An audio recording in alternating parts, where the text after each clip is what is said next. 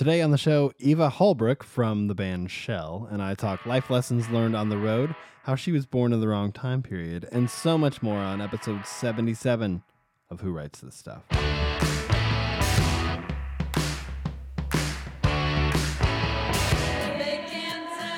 Hello and welcome to Who Writes This Stuff. I'm your host, Nick Flora, coming to you from Nashville, Tennessee. Thank you for listening to a thing on the internet. How very millennial of you. This has been a crazy couple weeks for me since you asked. Want to hear about it? Great. Those of you who follow me on social media or those of you who follow me around in the bushes in real life uh, already know that last week I launched a Kickstarter campaign. Uh, I can already feel you tuning out. Come closer, come closer. Uh, those Kickstarters for a couple new projects that I've I've actually talked about on a little bit, alluded to anyway, here on the podcast. Um, th- this specific campaign will cover the cost of three EPs uh, uh, that I will write and record, and that will come out hopefully every few months starting this July. So not far. So if you want to get in on the ground floor of this, uh, I would greatly appreciate it. And I think uh, it's something worth investing in, honestly. Uh, the first one I've actually started recording this very moment, uh, and tonally, it's very different. Well, not very, but it's pretty different from anything I've really done before. Uh, in a really great way. I, I hope that it gets funded so you can hear it. Um, the second EP will be uh, a Christmas themed EP of originals uh, with my pal Stacy Lance, who's been on the show a couple times. And the third one it's going to come out probably around March of next year. It'll be a little bit more stripped down, singer songwriter, acoustic, piano, vocals, that kind of thing. Um, if you're listening to this and want to help make these EPs a real thing that you can listen to, uh, go pledge now. As of uh, the date of this podcast, uh, there are um, only 16 days left to pledge. So if you're listening to this two weeks after the podcast came out, there's only two days left. You see how I did that math? Um, and if we don't reach the goal at the 16 day mark, um, you know, all the money goes away. That's how Kickstarter works, which is super sad. I don't know why they do that, but so go check out the incentives for each tier. Every time you pledge a different dollar amount, as a lot of you know, um, you get different cool things. One of them being that you could be a real live guest on this show, and we can talk about everything, anything. You don't have to be a musician or artist, even. Uh, you can come on and we'll chat about you know your cats or the annoying lady at work, whatever you want to talk about. We'll talk about it. If you're a musician it's a great chance to get uh, the word out about your music. Or, uh, you know, if you have a friend who's a musician, you can talk about him. I don't care. You don't have to talk about that guy. You can just talk about you. Anything you want to do, let's do it. Other incentives, uh, you know, and tiers on the Kickstarter include a Skype show. Uh, we can hang out via Skype. Um, uh, a personalized song written by me about you or really anything you want, uh, and I'll I'll write it and record it and send it to you. Uh, plus limited edition t-shirts and posters. There's so much. So please go to nickflora.com and click the Kickstarter link in the news section on on the site and uh, help me get this thing funded. I know, you know, independent artists can be annoying because we ask for a lot of help from the people who seem to enjoy what they do. But that's why we're independent artists. We just don't, uh, you know, this is we're trying to make it work. Uh, you know, making music and and doing the thing we love and you know we try to give back as much as possible to the people who help us do this, and uh, that's this is my attempt at that. So, okay, en- enough talking about that because uh, that's not why you're here. But let me tell you about today's show. I became aware of the band SHEL probably earlier this year, maybe late last year, and I uh, was blown away by the talent of these ladies. And I found out that they're playing Escape to the Lake as well over the July 4th weekend, um, which I talked about a little bit last week with the Vespers. They're playing it. Bilal Cashmere's playing it. Justin McRoberts, Christa Wells, a plethora of others uh, who have been on this show. It's going to be a really great time. Uh, it, it, so if you want to, if you want to join us, you're more than welcome to. Um, it's a sort of music festival retreat thing. Christa Wells and myself and a few others are going to do like a songwriting retreat where you know you can bring your songs in and we'll talk about it and, and write some stuff and it's really great. So if you want to go to escape to the escapetothelake.net and uh, and and you want to come to Wisconsin over the Fourth of July weekend, we're gonna be there.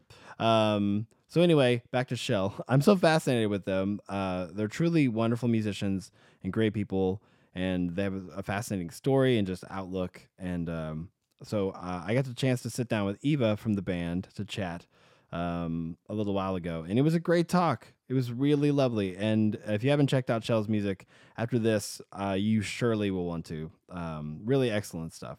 So, here's episode 77 my chat with Eva Holbrook from SHEL.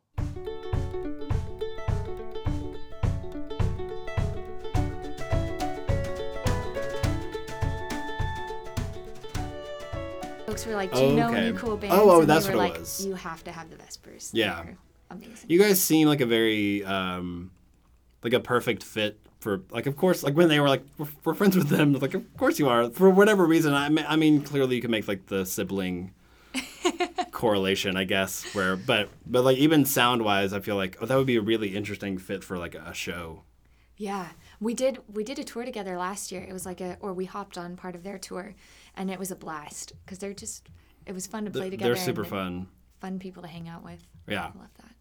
So uh, this this is basically just free form conversation, which immediately saying, "Hey, let's have a conversation," immediately puts you into non-conversative mode. But uh, like like it's like whenever you're you're around somebody at a party and you're just like, "This is a really good conversation," like that immediately changes it from being a good conversation to being like, "Oh, is that what? now we have pressure to make it a thing?"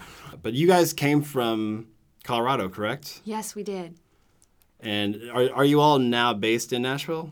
We are, although most of the time we've been on the road so much the last. It's So you're kind of everywhere? years. Yeah, mostly we've been living in our van, which sounds really weird, but you do get used to like sleeping on people's couches and staying in motels Yeah. and just living out of your suitcase. That becomes normal. we don't really have a residence, um, but Do, we. you- do you like that? and- Like just personally you, or would you? Is it one of those things where it's like this is an adventure for now, but one day I would like to, you know, because I know like a lot of artists are sort of we tend to be maybe not control freak is too broad, you know, too uh, mean of a phrase to use, but we like having that kind of control of, of things, and a lot of times touring you sort of have to throw things up to chance. Absolutely. No, I the um, it's more. I think I didn't enjoy it at first. We've been doing. It's been three years now. We've done heavy touring, and when we first did it, I felt like my heart was being ripped in half. And part of it was because prior to that, we'd grown up on a farm out in Colorado. We were all homeschooled. We were a big family, so we never traveled. I didn't set foot on an airplane till I was like 19. Oh, really? Yeah, and, and, and the first trip I made was to Nashville, and I knew like when I got here, I was like, this is where I want to live someday. But um, for that, for a, a- the year, the first year, I was miserable, and um, I knew this was necessary for my career and for, you know, the things that I've dreamt about since I was a kid, basically. But I couldn't reconcile it, this like intense homesickness, and then by the second year, I, something changed, and I was just used to it, and I got used to finding community in different towns, and even like people who felt like family in different towns, and I really enjoyed hearing people's stories and getting a broader perspective of humanity and uh, what it means to love somebody and understand someone, which I didn't have just living uh, the sort of domestic and really sheltered life that Especially I lived. homeschool. Oh, yeah. I homeschool for a time too, and there is a sort of like, is everybody hanging out without me? Kind of a vibe. I mean, you have you you have a lot of siblings. I didn't, and so it was this Oh. definitely like that's why I think I'm so I get excited about touring and traveling and getting out because I wasn't. Yeah. oh, It wasn't that I wasn't allowed. I just didn't think that that was an option. And Did now, you like being homeschooled? no, Really? See, I- I, loved it, but I'm an introvert, and it suited me well. I am too. I Oh. just I liked that I had like I liked portions of it, and I should say I didn't homeschool the entire way. I went to public school until tenth grade, and then I and then I, I homeschooled through high school uh, because I was like a super rebel and would pop my collar up. No, I I just didn't do well in school. My mom always wanted to try it, but. Uh, I don't know. There's I have friends and family that homeschool and they kind of feel the same way. Where there was, there was there was always this sense of, of uh, I don't know, being different. Like Yeah. a feeling like oh, like I feel like I'd have I'd be more well rounded if, you know, I did all these sort of classic school, you know, like homecoming or field day or all the different stuff. Did you ever did you feel that at all? Like did you miss that or You know what's strange is I think the girls did, especially Hannah and Sarah. I never felt it because I had this strange sense that I was just living in an alternative um, lifestyle that I really enjoyed. Where I was like, oh well, I'm done with my school. I'm gonna go garden. I'm gonna go build a fort. I'm gonna go make music. You know, I'll Yeah. paint. Like all these other fancies that I had. I fort building do. class, uh, Yeah. quilt making, gardening class. You can make all those. I remember my mom being like that. Like if I was playing guitar for you know my room for an hour or whatever, she'd be like, "Oh, that's songwriting class," and she would mark it down on the like transcript that she made. Oh, that's great. Oh, things only homeschoolers really understand. I know it's so true, and I I, I poke fun at homeschooling on uh, on stage, and people get really offended until you sort of can say like, no, I'm one I'm one of you guys. I am. I one. get it, even if it was just for a time. There What was you still. mean, you guys? Ooh. oh yeah, that's a trope. You're not supposed to say. That's a faux pas. Mm. You guys, you weirdos, you wonderful, and you know. But I, I, there was there is something to what you were saying about going on the road, and it is such an interesting, unique, specific thing to the touring musician, where you do feel like you make friends everywhere you go. Yeah. And then when you go back through that city, you're sort of like, oh, I hope so and so and so can make it, you know, and and then you catch up, and it's for a lot of people anyway, it's like time never, you know, stopping. You know, you get to catch up with their lives from the last six months from when you were there, whatever. Now with social media, it's even easier than ever. But you know, when I first started ten years ago, whatever, it was the birth of that, Yeah. which is really cool. You know, and also people get to follow you throughout your career and sort of see, you know, different sides to you, whatever. So, is there is there something specifically that you had from touring, like that you had to sort of get used to that you maybe didn't like at first that you now embrace? You know, um, one of the hardest things I think was getting enough to eat and and scheduling. What was strange was because we were we've always done like our own tour managing and things like that on the road. We um, reached this point where it was like we'd do a late show. We'd need to get up early the next day and drive to the next show. And in between there, the first year we did it, we all of us came home so malnourished because we just wouldn't eat. Like there was no time. It'd be like, I'm hungry. Like we can't stop. We'll miss sound check. Yeah, that's So- right. Soundtrack is always dinner time. Yeah. You know, you get on the road around lunch. You just, sometimes, you know, it's yeah. It, it, it- unless you, that- that's either that case or you are like 400 pounds because you keep driving through places. like I know. Well, we're all like very conscious about our Right. eating habits. So like all of us would just be like, "Oh, gas station food? No thanks. I'd rather just die." I'd rather So- not regret this decision in 30 minutes. Yeah. But we and we all have some um, food allergies too, which makes it a challenge. Oh my gosh. I, I just basically high maintenance people like us shouldn't travel. It's kind of.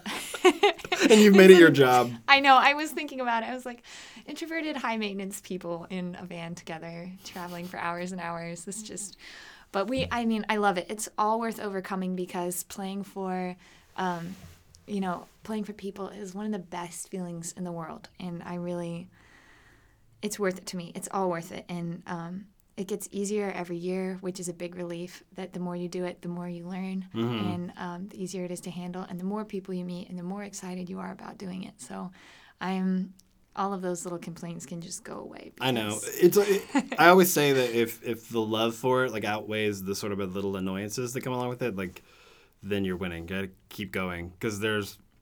I know people who are just get so downtrodden by the idea of even getting in the car and traveling, you know, an hour to play a show. I'm like, well, maybe there's another aspect of this performance artistic lifestyle that, that better suits you. You know, not everybody's built for for touring, but Yeah, for sure. was there anything that you sort of had to learn really quickly?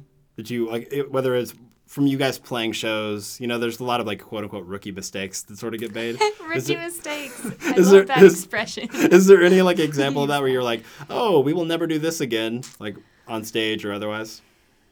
Off the top of my head, um, a fighting that's a big one, especially for siblings. Is something you learn really quick not to fight in public, and at the same time, the more that we've kind of toured, the more we've realized it's also really important for us to fight because we're four very different individuals and if one of us becomes overbearing, it just creates a miserable environment. And beyond that, if you have some sort of resentment built up against somebody or several somebodies in your band, Yes. it you know it makes it very hard to have a good and sincere performance that night. So for us, we you know when we get in the van, a lot of times we just we fight, and it's but it's like good like get it out and be like, hey, The therapy session. Oh, absolutely.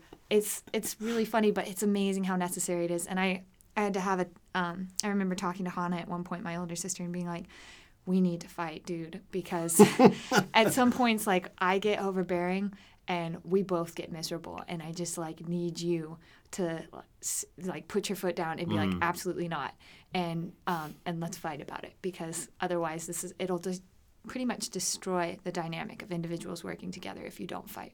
Yeah, well, communication is key. Yeah.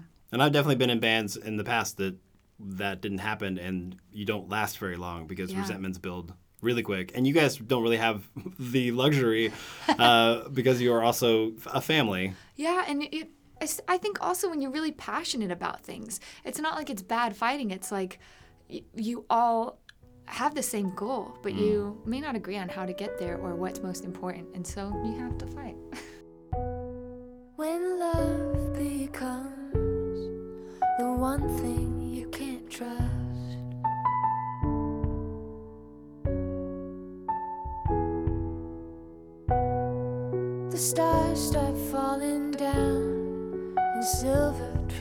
of dust.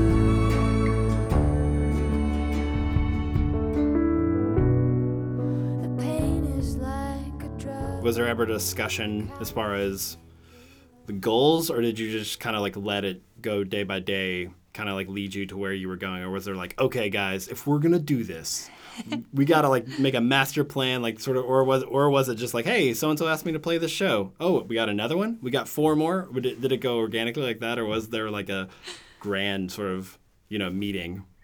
You know, honestly, we were we were too ignorant to have a plan. We had no idea how the music business worked. We had this theory that if you worked really hard for long enough, something would happen, and that's still like my philosophy. That's a good today. theory. Yeah, Yeah. and um, inevitably that did end up bringing us connections, and it happened in a really roundabout way. Our parents just knew, like they were like, well. One of the things you have to do is tour. I don't know how you do that, but we're gonna try. So Mm-hmm. they just like booked us in coffee shops in Missouri and Nebraska, and that was as far as we'd really ever traveled before. And we were like, "Oh, this is so exciting!" We're in Missouri. We're in Missouri. Nobody's ever been excited to be in Missouri. But you guys we were were like, yes. so excited. and we played these little coffee shops. And because of that, we met a gentleman. And it would have been like our second tour. We'd just gotten to these two week tours over the summer as a family band. And um, we met a gentleman who knew a gentleman in Colorado. And he's like, I really want to introduce you to my friend. And it didn't end up happening for two years. So, two years after that, we were doing these kind of little tours. And then um, it finally did happen. And this guy came to our party and he was a radio host. And he said, Well, I, I know this. Um, producer in Nashville. He has a house in Colorado. I'd really like to bring him to your house to hear you play. And uh, we had no idea what a producer was or what that meant or anything. And we were just like, ah, yeah, okay. So we uh, in- invited uh, our current producer, Brent Maher, out to our house. And um, this guy just came into our living room and uh, sat down and listened to us play a couple tunes. And he was like, is there anything I can do for you? And we were like, uh, I don't, I don't know. What is there anything you can do for us? you we, tell me. Yeah, well, we had no were to do something no for like idea. yeah, I know. I yeah. so he left and um, he uh, we googled him after that and we're like oh my gosh this is a six-time grammy award winning gentleman Yeah. who's like you know worked with ike and tina turner and all these uh, bands that we knew and stuff and uh, then he ended up calling our dad and just like being like basically i want to do an artist development deal with these guys and that was what ended up bringing us to Nashville. But it was funny that we had to go to Missouri to make a connection in Colorado. had a connection in Nashville. You know, Yep. it's just you never know how something's going to happen. But I think if you're willing to just do it, Yeah. just do whatever comes to mind and be like, okay, I'm going to do something because that's better than doing nothing. That eventually something works out. Yeah, I- I it's true. Uh, And then, yeah, keep going is a huge. Just keep going. like if you yeah, keep working, keep pushing. Uh, that is interesting. I I've thought about this a lot, especially touring and stuff. But like music is essentially this music business or whatever you want to call it. The people who make music don't exist in one place. We kind of like all exist in this other ether sphere because Yeah. I've gone to like random places in like Arizona and somebody from that I knew from Nashville was just there or play I played a, a show in Dallas and a buddy of mine who lives down the street from me was in town and popped in and we just all have this sort of like constant so it isn't so strange to me to hear you be like, yeah, we had to go to Missouri to meet somebody from Colorado. To be, it's just sort of because we're all sort of moving pieces on a chessboard all over the place, and it's just Absolutely. whoever you run into. I'm never surprised if I run into any other of my like music friends anywhere in the world. It isn't sort of a shock as much as it's such a pleasant surprise because we do exist sort of everywhere, constantly moving. Yeah. So Absolutely. you guys have this really interesting. Uh, it sounds like I'm trying to describe like that Full House episode where Stephanie Tanner has like a band that she gets together. Where I say you guys have like a really interesting look. No, but your your sort of like whole like look is. uh It seems like you guys like. I don't know how else to say it. It seems like you're like a vaudeville act from like turn of the century. Well, you know, it's strange. I remember um, we would have these conversations with our dad around the dining room table when we first all started playing music. And he would say things like, these were like little pep talks. He'd say things like, you know, if you girls could learn to get along and if you could work really hard, you could someday be like the Marx Brothers or the Beatles. And you have to understand, those were our idols as The children. Marx Brothers. Oh, we loved the Marx Brothers and we loved the Beatles. Mm-hmm. It wasn't, we didn't necessarily have, um, or at least for me personally, I don't remember having like really striking female heroes in my life growing up. They were always groups of um, sort of men, like Mm-hmm. really interesting characters. And um, those were the characters that stood out to me, that these folks had incredible personalities. And so growing up, I just always had. Uh, I was always drawn to that sense of fashion, like almost andro, almost uh, Mm-hmm. In in some of the like Edwardian or Victorian men's styles with the top hats and the Yeah. long coats were just really appealing to me. So um, once we started doing our own music videos, everything was a sort of a visual experience for me. I was like, I really want to. Because at the time, our first music video we ever did was sort of static shots because we didn't have anyone to run the camera, but we all had to be in it. so I was sitting there thinking, I was like, we just need to look interesting. That will be important because these are static shots. Yeah. And that was kind of the thought going through my little head. And um, so we started dressing up, and I just went out and bought top hats for everyone and bought like black clothes for them and kind of styled the band. And I was like, this is what we want.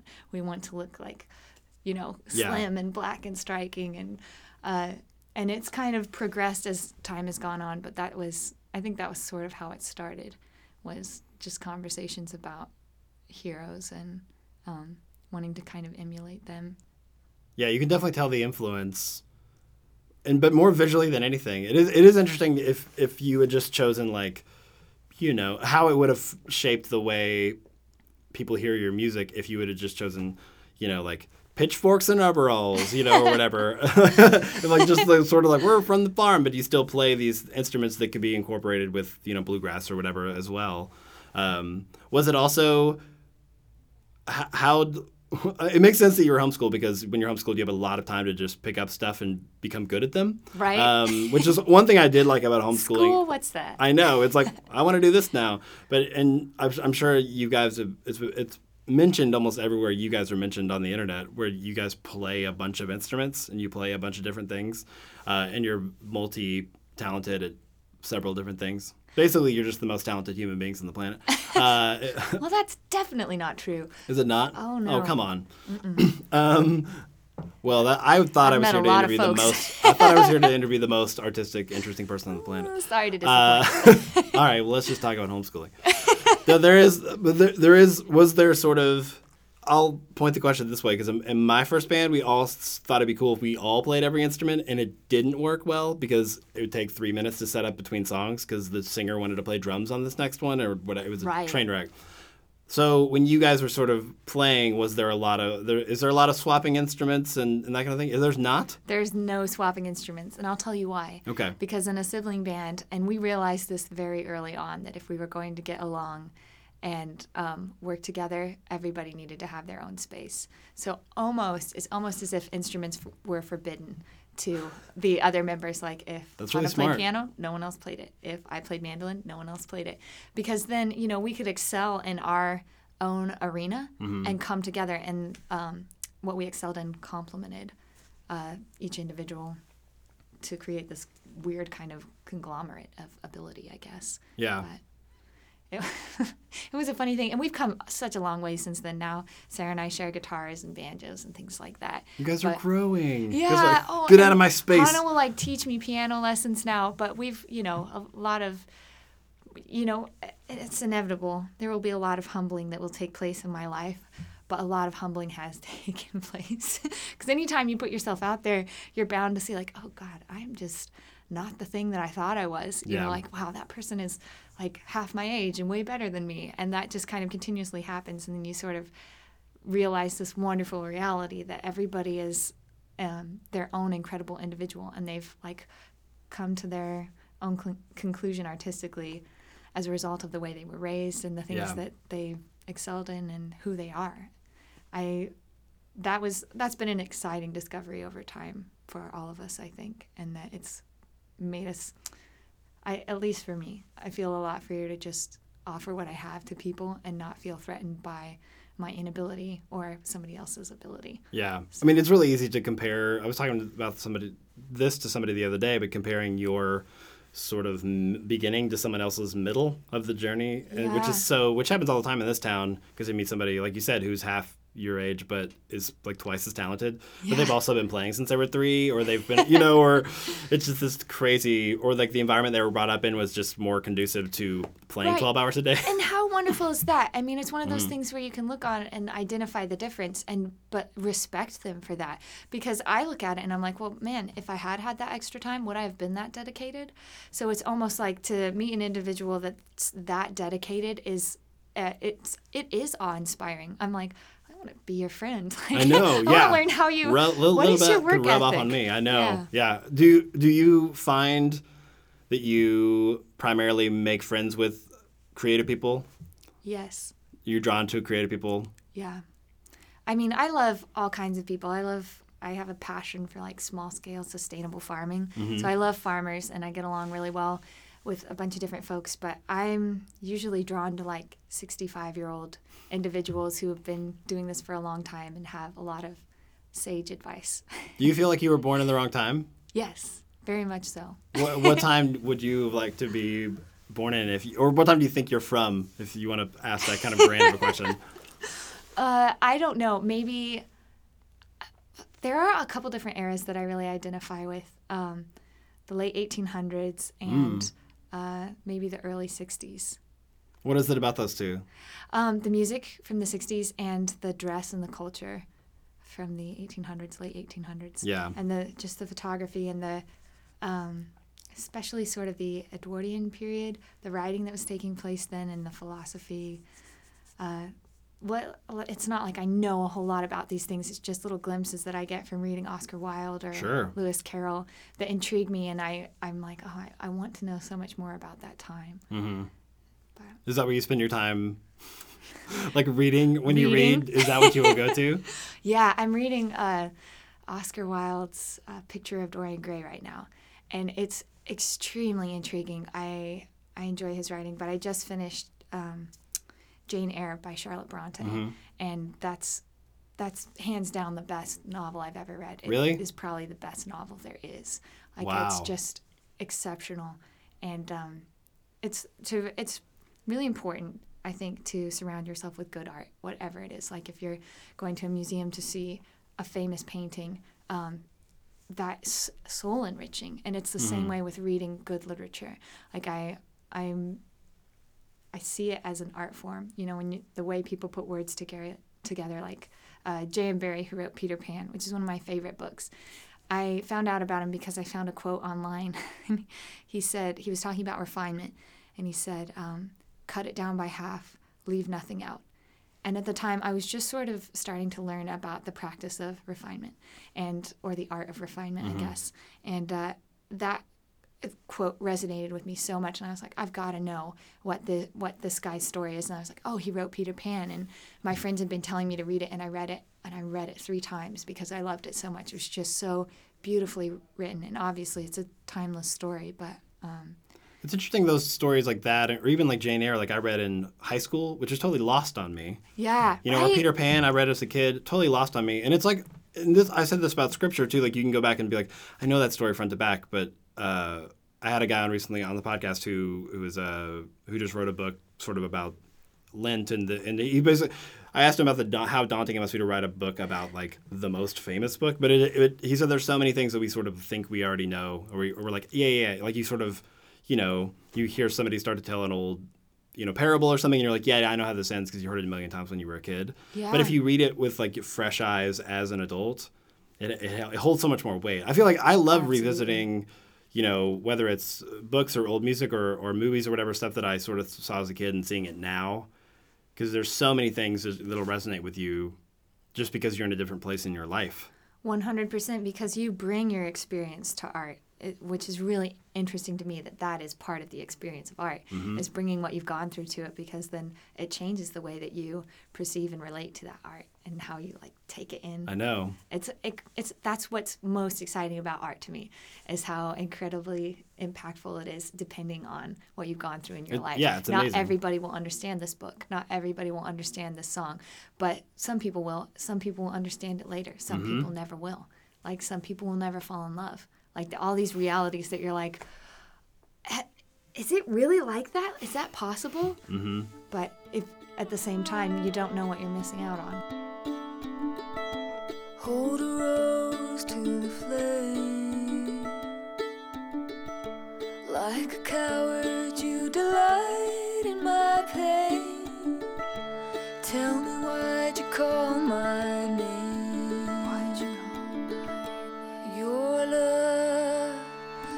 my heart stay.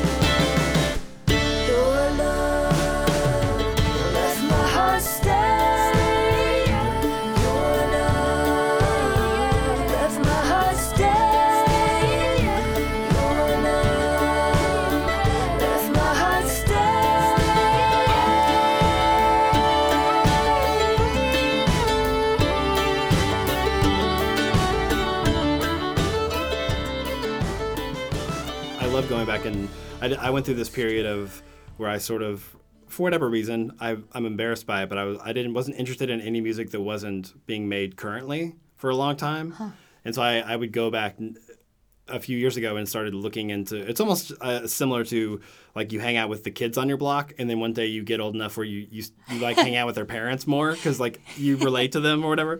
And I have that way now where like there's people that I'm friends with in high school that are that I'll like see their parents now like back home or whatever and I'll get along with them more than you know. It's just sort of the same thing where I, like looking back you sort of see what you kind of wrote off as sort of like well that's not for me and now it is just like hitting you in the face you know. I use Paul Simon as an example all the time. Like he's one of those guys where I was like oh my gosh this guy wrote this thing in 1968 but it resonates with me now Wow. so strongly or whatever. It is interesting. Which song?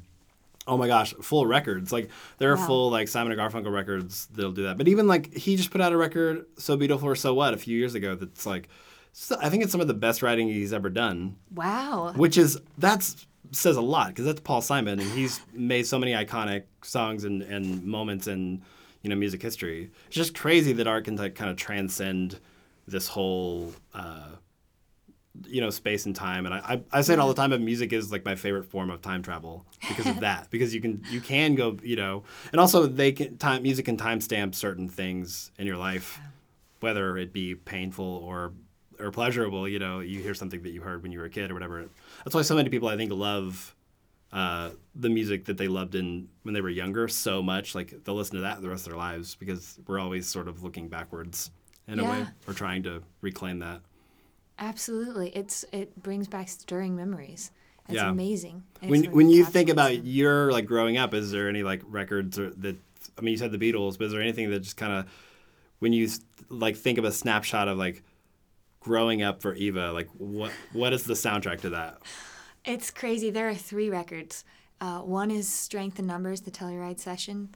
That um, album is like the soundtrack for living in Colorado for me. Like I always reminds me of the beautiful uh, sunsets that I'd watch, like sitting up on the shed roof and things like that, going hiking, everything there. And then my brother used to listen to this NPR station called Echoes, and um, he would pull he would hear albums on there and then he would go and buy them and we all really look up to our older brother so when we were kids especially everything that he did was really cool but he would find these beautiful soundtracks and um, there's one called Ranga and it's what you'd I guess you'd call new age music or something but it's like no new age music I've ever heard. It's just beautiful. And uh, I have that album on my phone Strength in Numbers on my phone, and then this other album that my mandolin teacher gave me when I was really young. It's a album of African choral music called New Ancient Strings, and it's just gorgeous. It's just beautiful. Like I'll listen to it sometimes; it'll make me cry, and I have all of those on my phone uh, always because when I do get homesick or when I'm sad or when I'm disconnected from you know working or whatever it is. I can put those albums on and they immediately ground me, like take me back to my home, and I um, they they evoke visuals. Like I see things when I listen to them in my head, and it's a beautiful experience. It's amazing to me that music has that kind of power over our senses and our mind. It just blows me away. Yeah, it's crazy. It's like smells too. Smells have that very Yeah, you know, I've walked into, you know, bakeries like thousands of miles from where I grew up, but something just hits me in the same way, like, oh, that's something that my grandmother used to make or whatever. It's Wow. it's insane. The same thing with sound. My my dad is a professional trombonist, which a lot of people don't, might not know. But uh, whenever I hear the, especially he was a jazz trombonist, so my anytime I hear jazz trombone on anything, I can pick it out of a like a, a, a full symphony. Uh, not jazz symphony, that wouldn't be a thing. But you know, whenever you hear like in the background in a store, wherever, I'm instantly sort of transport. I'm instantly like, reminded of him, and that's a thing I'll carry with me like my entire life. It's it's it's just an it just reminds me of growing up in like the household I grew up. He was always practicing. So Wow. So, but that's a very specific instrument too. So it's fairly easy. But I love how it has the ability, not even like a song or an arrangement, but like one singular sound from this piece of metal that was forged together to make it can turn, you know, if I think about it long enough, will make me cry. I mean, he's very much alive and fine, but it, it was sort of like, you know, it makes me think about fondly of, you know, my family and stuff. Oh, how It's did- amazing. that is so cool. How did having a dad who was a musician All influence you? Yeah. Yes, I want to know. Um, well, Edith, glad you asked that. no, uh, I mean it, it influenced me in the biggest way, which was I grew up in a really small town in Arkansas. Not a lot of people were doing music, and I would say nobody uh, professionally is the only one I knew. And he, it was never considered odd, an odd choice to pursue a creative thing as a profession because he was literally paying our bills by being a pro- professional musician and I love it. so I, I never like when I started making that public declaration or whatever that I like I didn't go to college. I just went on the road and and Neither did I yeah, homeschool. Um, but there was College this dropouts. yes. or um, never wins. Go to school, kids. Um, I don't know why I feel like the need to say that. I said it once on stage when I first started touring that I didn't go to college, and I had a mom chew me out because she was like, "My kid's deciding to go to college this year, and you can't." Blah blah blah blah blah. Oh, come now. She was a little bit over the top, but I, I definitely understand. But but there was, I mean, he gave me the. I, I've told him this several times, but he gave me the, the greatest gift by. I felt like such an odd duck because when I would make, like I said, that public declaration that I was going to be a musician and I really wanted to make a go of it, everybody in the world were like, "Yeah, right. We'll see you in school in a year, kid," kind of thing. Like Wow. that won't work. And here I am, ten years later, still doing it, and I live in a town where. Every, when I found Nashville, it was it was like oh, it was like walking into Oz. You were like, oh, everybody here is weird like me, like we all, you know, and they're like making a sustainable lifestyle, like they're actually like living, like paying their bills with this weird thing. Incredibly inspiring. Oh, absolutely. I want to know how you came to be here. Oh, um, basically just outgrew my small town. I, I I did everything you could possibly do in the arts in my area that I grew up in. I Sure. like ran a I booked for a venue. I was a touring artist trying to do that and then it just sort of got to the point where I came through Nashville enough that the friends that I made here were like, "We're not letting you go. You need to move here," kind of a thing. And uh, you know, I'm so thankful for that because I'm kind of the guy who needs to be told like, "Okay, take the next step now." Or I used to be anyway. Like I'm better at kind of seeing it myself. You know what I mean? Yeah. Sometimes you have to be told like, "Okay, I think you've done this enough." Like I think, Yep. or even if it's just like, "I think you've played that song too many times." Like now I'm more like in, intuition can be born, or you also have to sort of learn it.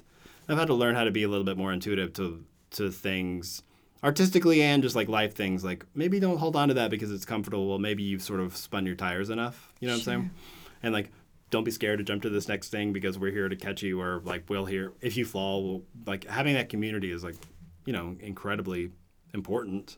Yeah, absolutely. so you i mean you have like a i mean i, I going back to the family thing i mean I, i'm sure you get uh, it gets brought up a lot but i mean you sort of have these people who have known you forever and know you really well and intimately.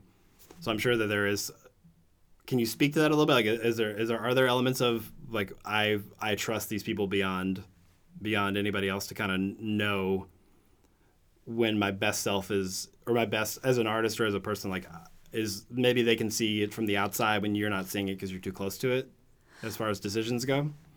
That is such an interesting question, I think, especially for a family of artists, because on the one hand, uh, I think the biggest thing, it's hard for me to answer because the biggest thing I've been learning the last year has been how different we are and how little I understand about my sisters.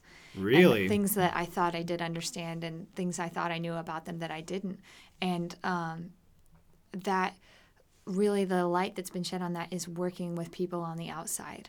And it's, you know, um, in a sense, like this was one of the most eye opening things that happened to me coming to Nashville and working here was that um, I became a lot less threatened by my sister's ability when I heard other people talking about how great they were and like just openly acknowledging it. So I'd be like over there working in the studio with Brent, and Sarah would be in here recording violin, and he would say, God, she is such a great violinist. And I, I'd just be stunned for a moment, and I'd be like, God, I never, I'd never thought about that. You know, and much less thought to say it out loud, much less thought to say it to her. yeah You know what I mean? And so um, I think, in a sense, you underestimate one another because you're intimidated. But when you hear somebody like openly acknowledge um, your sister's ability, it's like it's freeing in a way because you're like, oh God, I really do admire that about her, and I and it's like right to recognize beauty and excellence and all these things because that's what I'm striving for myself.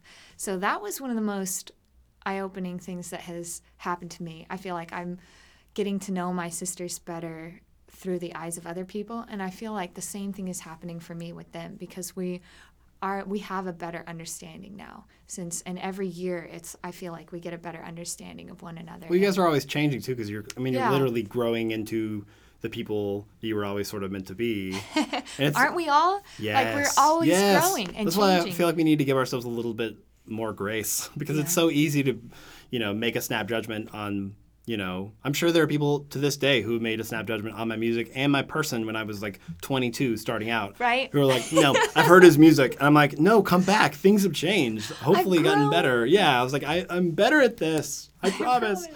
yeah. That's, in, that's an interesting because I'm sure my my thought when I'm trying to like prepare for these or whatever, and I don't prepare as much as I should because I like sort of learning in the moment. But there is, uh, I'm I'm sure with family bands all together, the best person we're speaking to this, if there's like a question of like, so is there a competition like ever? Because you feel, you know, but that's an interesting take on that, like where you can sort of sit back and be like, no, I can appreciate yeah. you know these talents that I'm surrounded with, and like you sort of like can take a little bit of pride in that too. I'm sure, like, absolutely, oh yeah, she's killer, yeah, Oh, and I she's mean, mine. you I would be miserable if I hadn't discovered that. You know what I mean? Because I not only would have been trying to hold them back, like out of jealousy, I would have been miserable traveling with them, knowing how great they were.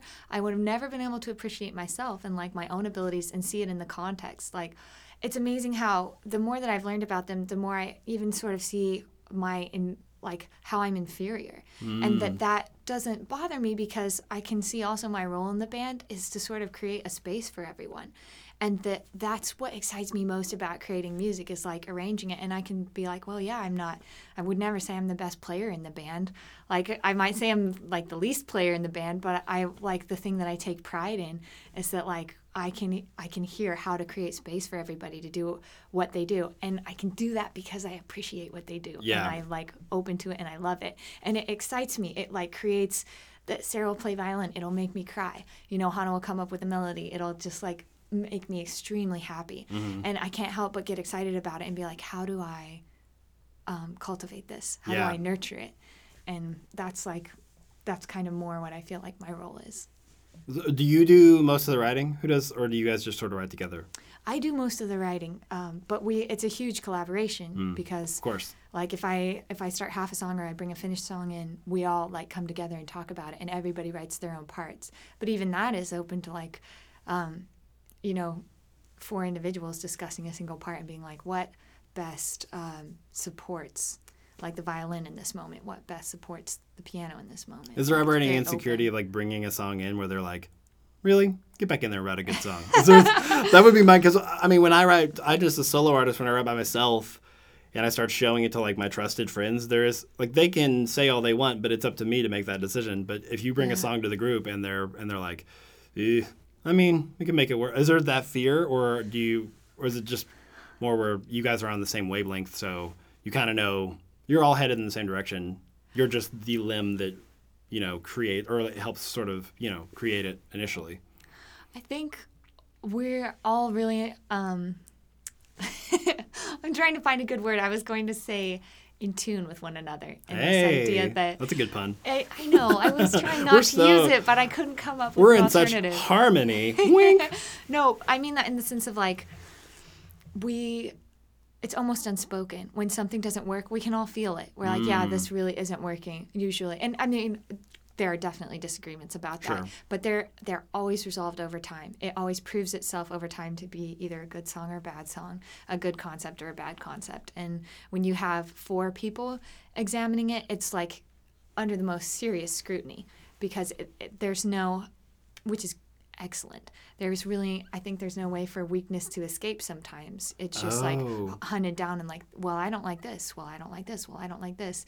And, uh, but everybody's like, you're right. Because we have this rule where if somebody doesn't like something or somebody wants to try something, we have to.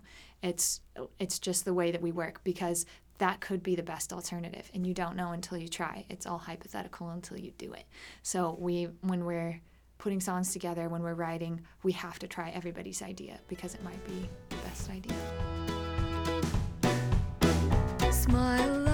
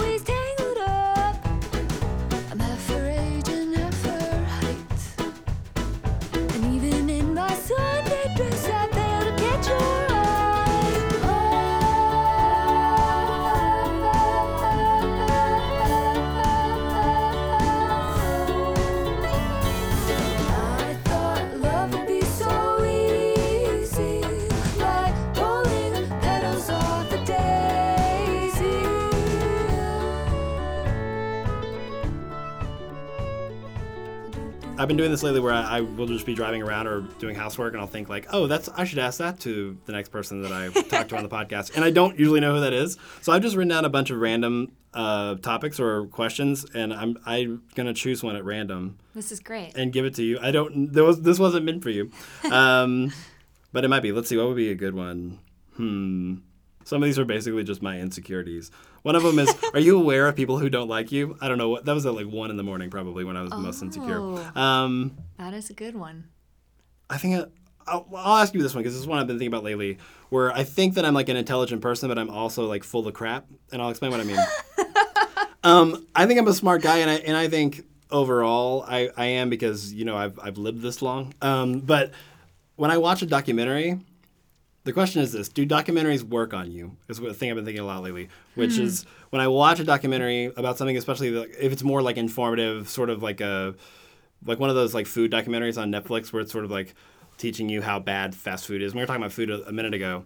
Uh, will you sort of be like, that's now my viewpoint, or and sort of in the next five days you're like the you're the guy to go to for this like you know this topic like well i just saw a documentary. Or if you read a book you know are you easily swayed by that? Or do you can you come with your own be, kind of like bs detector and be like i don't know if this is totally right. Because i'm e- so easily swayed you know what i mean? I'm so easily swayed but if i see a, like a documentary that's convincing i'm like maybe that's the way it is you know? And that's like the my brain being sort of you know bullcrap sometimes this is so random No, I relate to that 100%. And I will say my BS detector has um, grown as I've grown to the point where now I do question things. But prior to that, if it was if it was anything that looked to me credible or sounded to me credible, I would adopt it at once. If I agreed, you know, if I would be like, oh Mm. Sure. yeah, that makes absolute sense. Like, why would we do that to our bodies? Or Right. oh yeah, I had no idea that.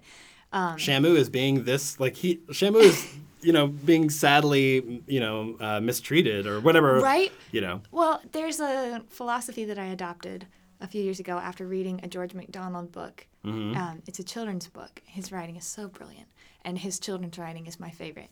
But um, there's a a book called, I believe it was in The Princess and Curdie, and um, there's a point where this woman is talking to this little girl, and uh, the the woman I think is sort of represents Jesus in this story, and the little girl goes into this cave and is able to save a boy because of what this woman told her. And when she tells the boy how she saved her, he wants to meet the woman. When he goes to meet her, he can't see her, and he insults the little girl and tells her that you know she was bad for lying to him and all this stuff, and leaves the room. And the little girl is crying and talking to the wise woman about it, and um, she says how you know how could he treat me like that? It's so wrong. And she says something to the effect of um, you know we all want to be understood but it's best to try and understand others. And she explains why the little boy couldn't see her. And for whatever reason like my guard was totally down that day when i was reading that book and it just sank in so deep. And i was like man let that be my philosophy on life. So now, when I watch a documentary or something like that, it may be a subject that I never agreed with, that I'm even biased towards because of my upbringing or whatever. Mm. I like I go into it with that perspective of like, okay, I want to understand where this person is coming from, and I want to understand this issue instead of just being like, absolutely not. Anything that has to do with that is stupid and wrong. And you know, we people would call it open-mindedness. I Right. guess. Yeah. I want to like I want to have that level of open-mindedness where I'm like, wow, this issue is important to this person, and I want to know why. And um, at the same by the same token, it's made me sensitive to the things that I do agree with. Where I'm watching a documentary about that, and I'm like, you know what? I wonder how much of this is true, and how much of this is just spun to support this issue. Because I kind of get tired of um, being in arguments um, not arguments, conversations with people where they agree with me 100%. And we're just sitting back there, like sharing the same ideas. It's very dull and it's very unsatisfying. But when I go out and I have a conversation with somebody that I, you know, I'd never considered their perspective or I don't agree with them, it's much more enriching and fascinating. So I don't know. Yes, my BS detector has gone up, but at the same time, I'm like trying to have an open mind all the way around, but not be an idiot. That's so. What a great answer. I've I've found the same thing. I'm trying to m- be more like, especially if I see somebody that's passionate about something. Yeah. I'm just really encouraged and turned on by passion. I just want to see. I like I can listen to anybody do a TED talk or whatever about anything because I'm like Yes. I just like seeing people fired up about the things they love. And I, whether I have a genuine interest in it or not, I like watching that because that passion inspires my passion for what I, I'm passionate about. And uh, there, but the the I, I have this longing, I have this great understanding of my own limited viewpoint from mm-hmm. where I came from, and a lot of people in in my same situation that I grew up with are sort of completely closed off to that, and I don't. I just want to be more understanding of people's journeys and people's experiences, and knowing that there isn't a, a question of like who's right and who's wrong, but just like Absolutely. like I just want to yeah, and people just we just want to be understood and known that like the things that we think and say have some kind of validity, you know. And, and a lot of times that's just lending an ear. Sometimes when somebody has something they really want to, if somebody's really passionate about like a font, which there's a documentary about that, like I want to lend an ear to that. Um, I, I in the in the show with the a lightning round. So these are very these are all non sequitur questions, and you can answer as uh, much lighter than a lot of things we were just talking about. But uh, you can answer um, take as long as you want to answer. Lightning round isn't mean meaning to like like all right, put the clock on, let's get going. Do you have a do you guys or you have a surprising musical influence? Hmm, that's a good question. I don't know if there's anything really surprising today about musical influences because we have, you know, You've already like, mentioned some good ones. I never would have thought. iPods and Spotify. We can listen to whatever we want It's whenever we want. What if somebody heard SHEL and then you mentioned this artist or this type of music?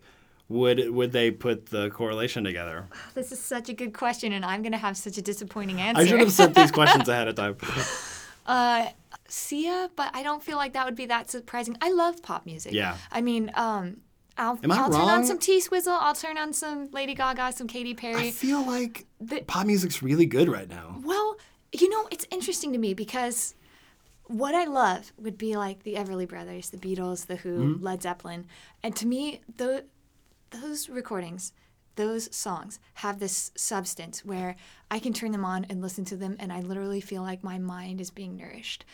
Pop music doesn't do the same thing for me. Pop music is like the lollipop of my It diet. It totally is. Where I'm That's like, why it's called like- pop. Exactly. I'll like taste it and I'll be like, oh, that was pleasant, but I shouldn't. You can't live much." on that. Yeah, no. That's a good point. Totally. So, um, but yes, pop music definitely. I'm very interested because that was the popular music of that time. You know, I'm of course fascinated by what the popular music of our time is. Mm-hmm. As you know, an artist, you can't help it. No. So I'm, we're all, yeah, I can't help myself. Like, I'll, I usually use it twofold, uh, where I'll put on like Spotify or whatever, like the top 100 songs in the country are, and then go for a jog to that because Wow. first off, it helps because it's all like What four on the floor, but it's also like I want it's a good it's a good window into sort of you know nobody else can hear that I'm listening to it. It's I feel like we have to sort of be at least a little bit aware if we want to remain somewhat relevant. Yeah. At least you don't have to be influenced by it, but like kind of check in and see what's going on. You know. Yeah, and I say Sia is she's almost different for me because a I love her songwriting and her melodies are just really like out there, but her voice Her just voice thrills me to no amazing. end. Yeah, Yeah. it's something about it that I just can't get over. So That's a good one. I definitely think, you guys should should adopt her hairstyle as well.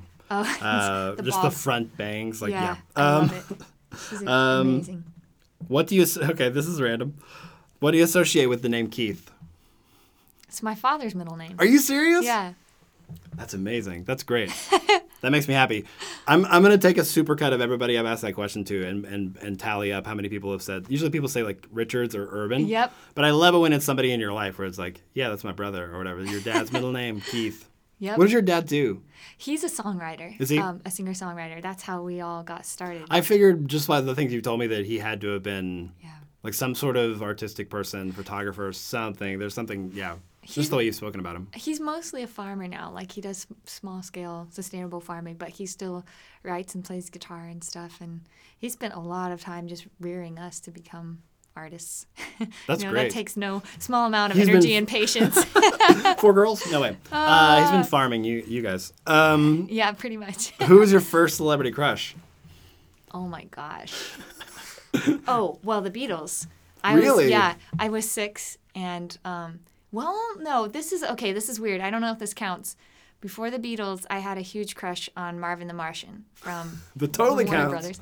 Yeah, I was like, I don't know why. is it I about was- him? I was in love with him. I don't know. I loved his He's helmet like- and his voice, and I was He's like, very quirky and confident. when I grew up, I want to be, I want to marry Marvin the Martian, and I was still young enough where like I didn't Sure. under- quite It was just understand like that he was a cartoon and I could never like be his wife, but I was like, I will like Yeah. cook his dinner and like Have his green his children. house. Uh, no. That's That's a weird one. But I then remem- I immediately I, saw the Beatles and I was in love with Ringo.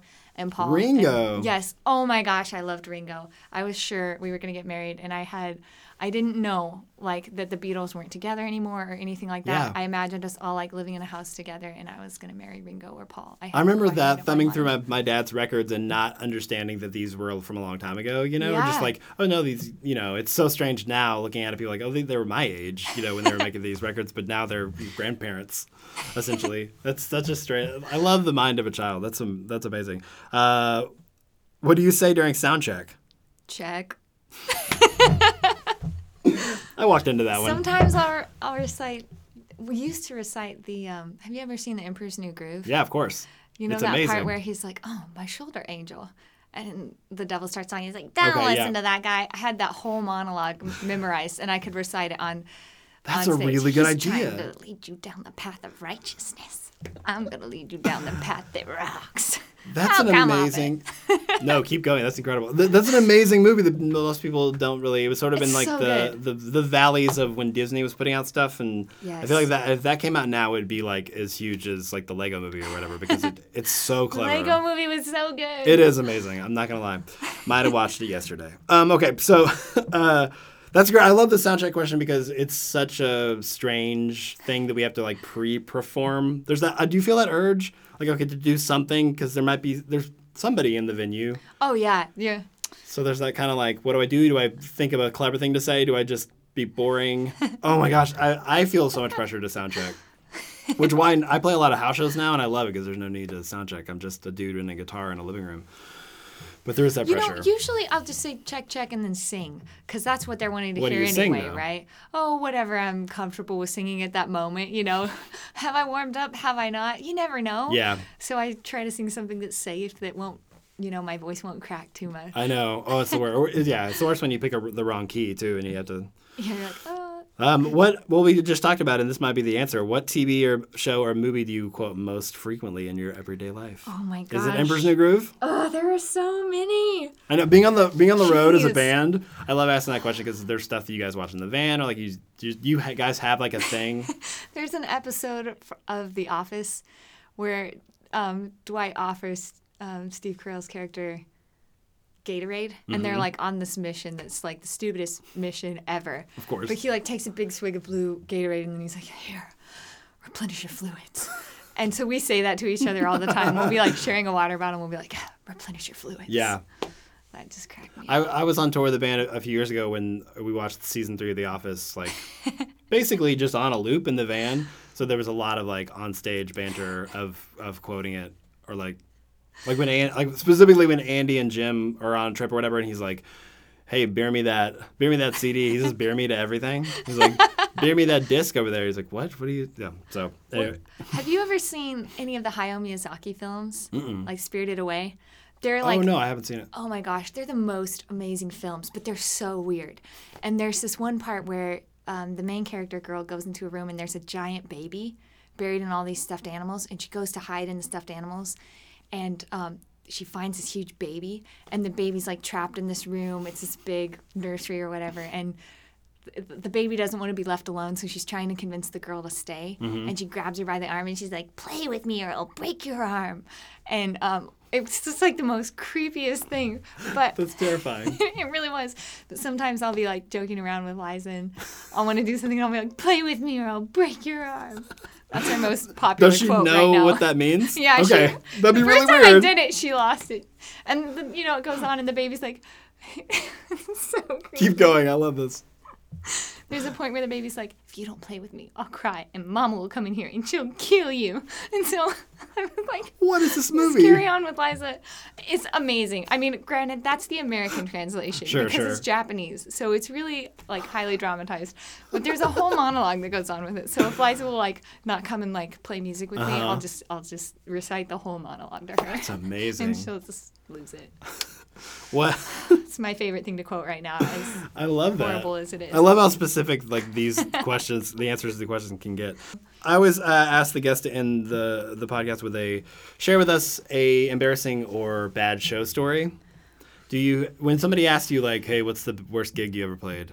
Whether it's your fault or the venue's fault or something that happened, do you have like an answer that came to mind. I can see your your wheels turning. Yep. I, it's still the worst show that I've ever done. Yes. And um, and it was when we just started touring, and uh, I remember my dad at the time saying it would be the worst. It would probably be the worst show we've ever done. Um, it was a venue they'd asked us to play. I don't know what it was. It turned out to basically be a homeless shelter, but they didn't tell us that. And they told us that like it was this great venue and there's a great walk-in crowd and all of this. And we went there and um, there was they were serving horrible cafeteria food and they served us the food, but they didn't tell us that they were charging us for it. So they just like served us food and then charged us. And I like I was going there and I was like, man, I'm just not feeling good. And I ended up having some kind of horrible food poisoning. oh no. And um, I think two people showed up, but my my dad thought it would be best if we played the show anyway. So like in between songs, I would just like go into the bathroom and like lose it, no. and then go out and like play my parts. And then when I wasn't playing, I was just from the like. food that you paid for. No, I don't know it what. It was else? probably before that because I was feeling it like as I went there. Oh no. And I have no idea what it was, but then, like when I wasn't playing songs, I was just curled up in the fetal position on the ground on the stage while everybody was playing to like two people. It was so Oh. bad, and it, it was awful. Yeah, they charged us, and it was quite a, a sum for cafeteria food. We like, I was like, wow, that's a lot of money. So yeah, that was probably the worst show we've ever played. That's anything that involves getting sick while being on this on stage is is never a good. good I mean, I've seen shows where full bands have gotten sick, and that's rough. The icing on the cake was the sound man. He was so mean, and I just remember that like he he was so incredibly mean, and I was just like, I can't handle it. Like you don't have to be mean. Yeah. There's only two people you here. See, I'm dying. I know. well, thank you so much for taking the time to do this. Well, thank Uh, you for having me. Absolutely. And it's been such a pleasure. and that does it for episode 77. If you would like to check out SHEL on tour, you can visit shelmusic.com. Plus, you can follow them on Twitter at I Love SHEL Music or on Facebook.com slash I Love SHEL. And I have it on good authority. You don't have to love them technically to visit those sites. But you will, because what's not to love? You can also follow the podcast on Twitter and Instagram uh, at Who Writes Pod, plus Facebook.com slash Who Writes This Stuff. Uh, we didn't do it this week, but tell me what you learned this week. I want to know what's going on in, in that world of yours. Uh, and I'll share mine as well uh, next week. Really great episodes coming up. I'm really excited for you guys to, to hear what's coming down the pipeline. Uh, thanks for listening for episode 77 and Who Writes This Stuff. I'm Nick Flora. I go to something creative.